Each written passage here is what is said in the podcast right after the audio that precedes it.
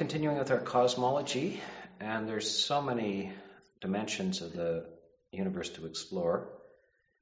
And we were talking about where should we go next, but uh, Ajahn Punnadhammo proposed that we explore the, the northern continent. Mm-hmm. And uh, the, the Pali name for that is? Uh, Uttara Kuru. And is that Uttara means north? Is it? Yes. And Kuru, what what is that? Is that kind of the um, space? I think it's just a name. Mm-hmm. I don't think it has. I may be wrong. I don't think it has a particular meaning. Mm-hmm. And where are the references for the inhabitants of Uttarakuru? There found? is primarily two texts. There is the Attanatiya Sutta, which is one of the last suttas in the Digha Nikaya, mm-hmm. and uh, it, the expansion in the commentaries of that. And there's also a long section in the sub commentary, the Tika, to mm. uh, Anguttara Nikaya, where there's just a brief mention of Uttarakuru. The um, sub commentary goes into a long description.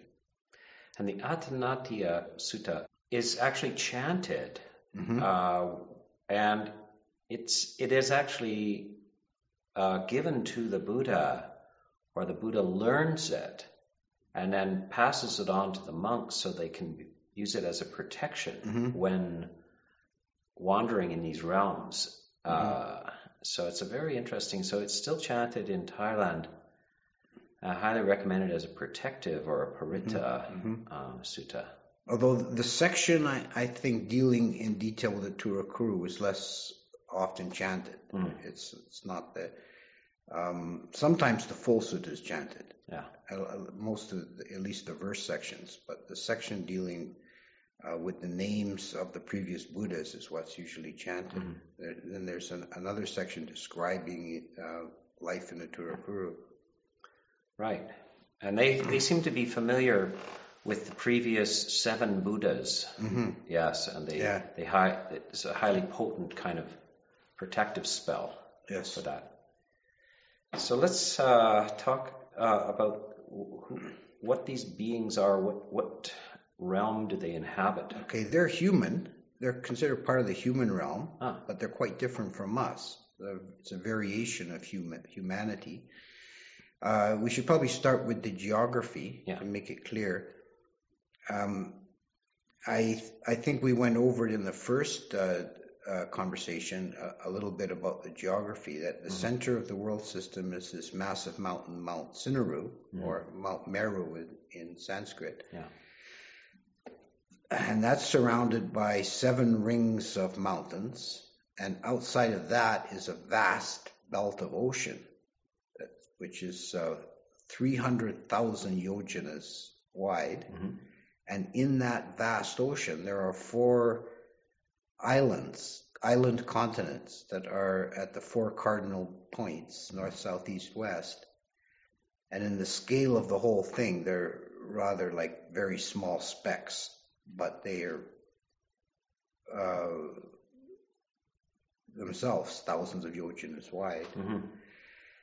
The one in the south is Jambudipa, mm. which is uh, where humans as we know them live. Mm and it was conceived as being triangular in shape and the northern half covered in mountains. So you can see that the Indian yes. psyche, you know, so the known world was India. Yeah. Right? The other continents, the other three, we should be careful not to confuse them with modern scientific geography. There's nothing to do with that. They're not.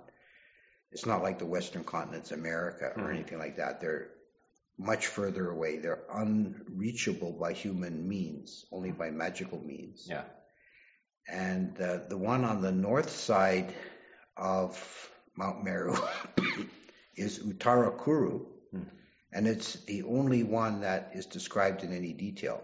Ah. The other two are rather vague. There's not much about them. Yeah. Uh, and what we have for Uttarakuru in the it, is two rather different, uh, quite different, and uh, perhaps incompatible descriptions. Mm. Uh, and where are they found, uh, these two different uh, descriptions? The um, principal source for uh, the first description is a sub commentary to the Anguttara Nikaya, which is rather a late text. Yeah. Um, that describes the Uttarakuru as a kind of um, primitive paradise, a state of nature. Oh. Right? Uh, the human beings that live there, everything is, is kind of perfect. Hmm. They have a lifespan of a thousand years, and they don't suffer from any illness or uh, physical disability. Everyone is perfect and beautiful. Hmm. And it's also, um, in the ethic of the place, everyone keeps perfectly the five precepts, Hmm. and no one has a sense of me or mine. Mhm. So it ends up being rather like um, primitive communism. Mhm. Uh, for example, it's that when someone in uh, Uttarakuru wants to go swimming, Mhm. they take their clothes off and jump into the to the river and swim about, and then they come out onto the shore somewhere else and pick up the first pile of clothes they see and go on their way. This is a, a hippie commune. yeah. yeah. Uh, and when they want to sleep at night, yes. there are bowers in the trees that are perfectly shaped for mm-hmm. like human habitation. They go and climb up in the trees and sleep. And all kinds of things that you might want, including food and clothing, grow on different trees, and they just mm. pick them. Hmm. You know? And they don't um, they don't experience uh, sexual desire most of the time, Mhm. except once a week. Once Once a week, they all pair off, and, and this, you know, this is how they reproduce. Huh. And then they, you know, they spend the night together, and they go their separate ways, and there's no jealousy or possession. Or Interesting. and when they give birth, it's interesting too. The women give birth without any pain or discomfort. The baby emerges easily. Hmm. And uh, she makes a little nester of leaves and things beside the road and lays the baby in it and then walks away. That's all she has to do with it. Hmm. And any passerby gives the baby a finger to suck, Hmm. And milk comes out of the tip of their finger. This uh, is quite a fable, isn't it? I mean, it's really an interesting idea of ideal conditions. And uh, are there any downsides to this place? Not in this description. Mhm. You know, and even when they die, they die easily and without any pain. Mhm. And there's no corpses on the island. As soon as they die, a bird comes and carries them away and drops them on another island. Wow. So that description is, um, you know, quite paradisical. Mhm. Uh, but then there's the other description that that has the the um, continent ruled by yakas who live in in uh, aerial cities, like floating cities, and they hunt humans from this continent. And enslave them and use them like draft animals. They either ride on them or have them pull carts and carriages. And they are getting these beings from the northern continent? From the southern Oh, continent. from the From southern from continent. our ah, continent. I see. They're And they- abducting them. They abduct um, uh, humans that have a wrong view. Ah, I see. huh.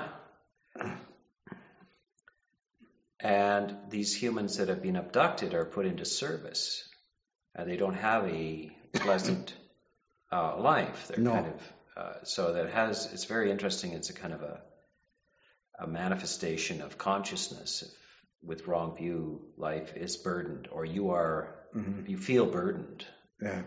uh, or ridden. And you're susceptible to that exploitation.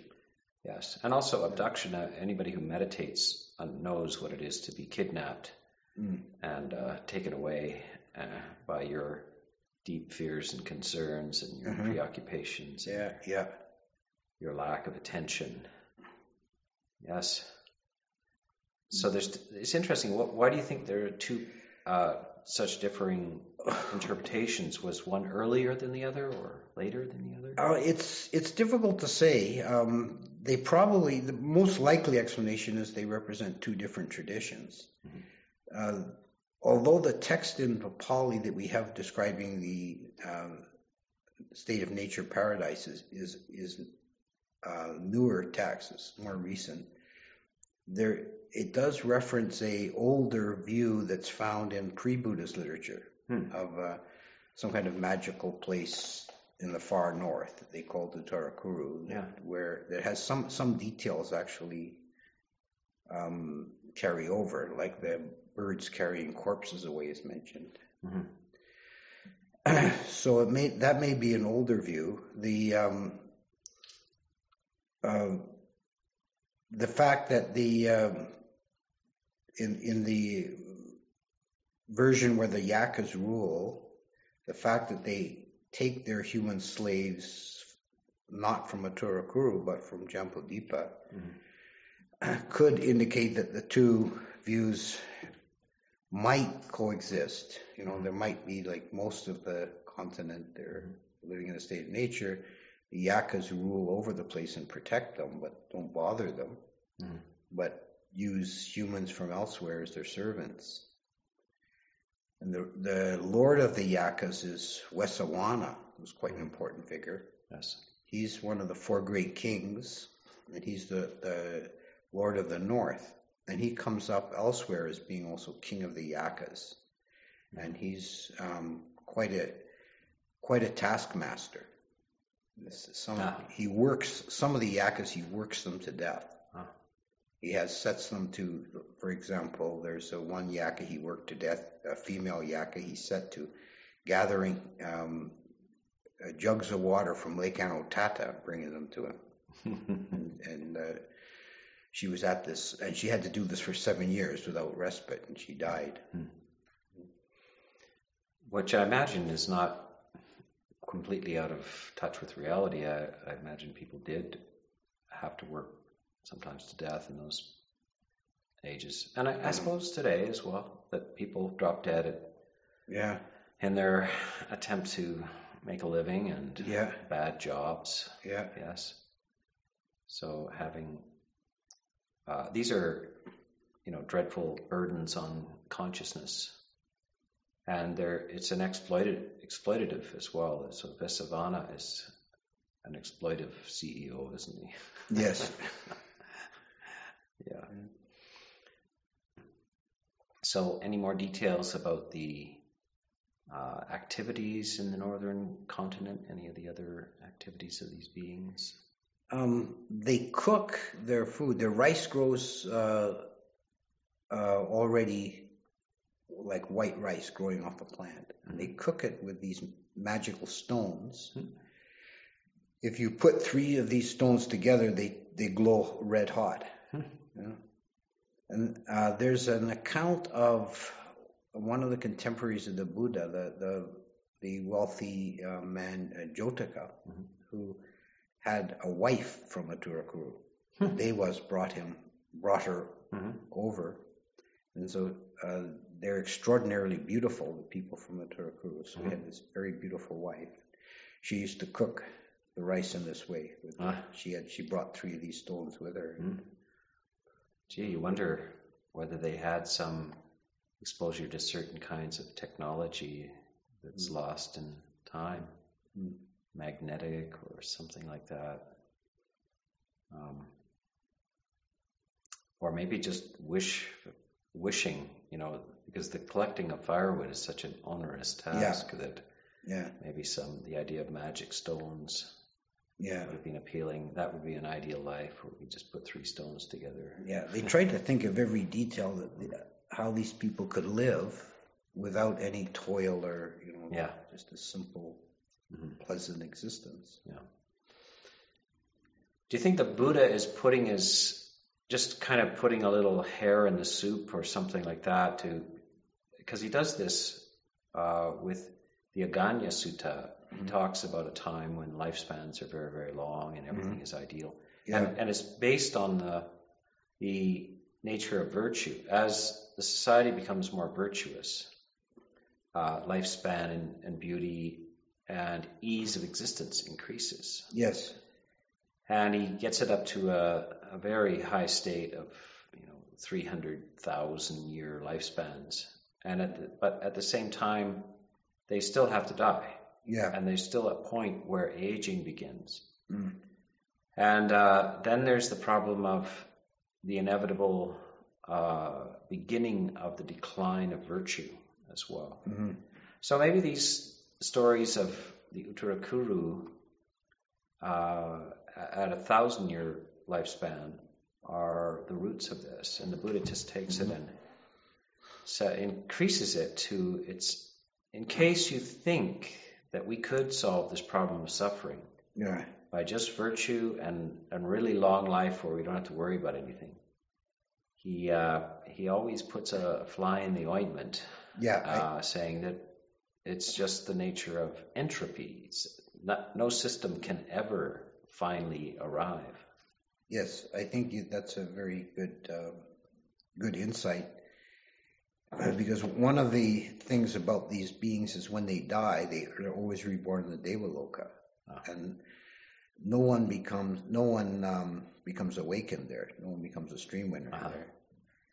And it said that of the three that that, that of the four continents, the beings in Jambudipa, although we you know have we have to work and suffer and we have illness and that, we have three um, powers that are greater than the than the other continents and also greater than the Devas. Hmm.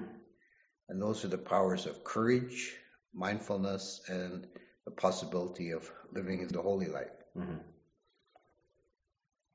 The, because the order, the, the also the sangha order is not in heaven. Doesn't in, yes, in the heavens. Yeah, that's what that third third factor means. Like that's that's only available here on Jambudipa. I suppose we have courage because in, in heaven you don't need courage. There's nothing to threaten you. There's no violence. There's nothing to Yeah. deal with. So Yeah.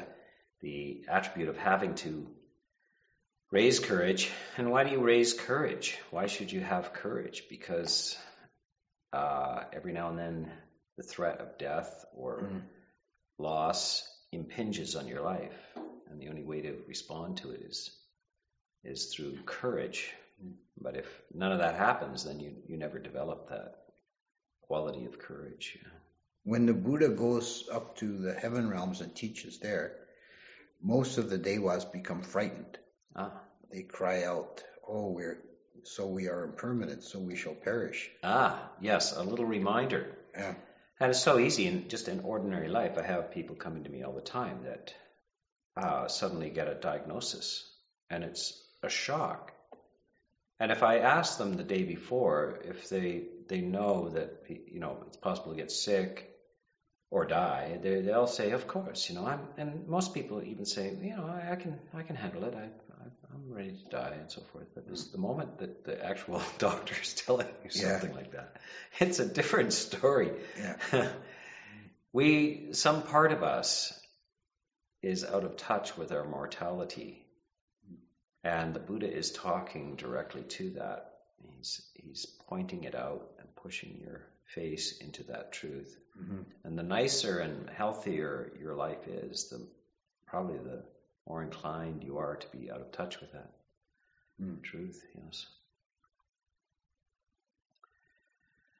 Um, so, any other details of uh, Uttarakuru that uh, struck you when you were researching this?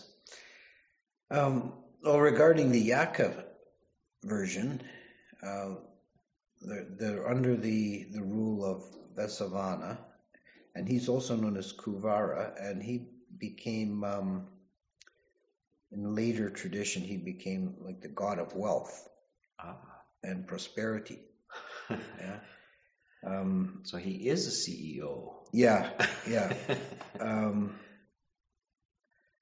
as well, it's a, there's a kind of a interesting detail that he has 12 principal servants.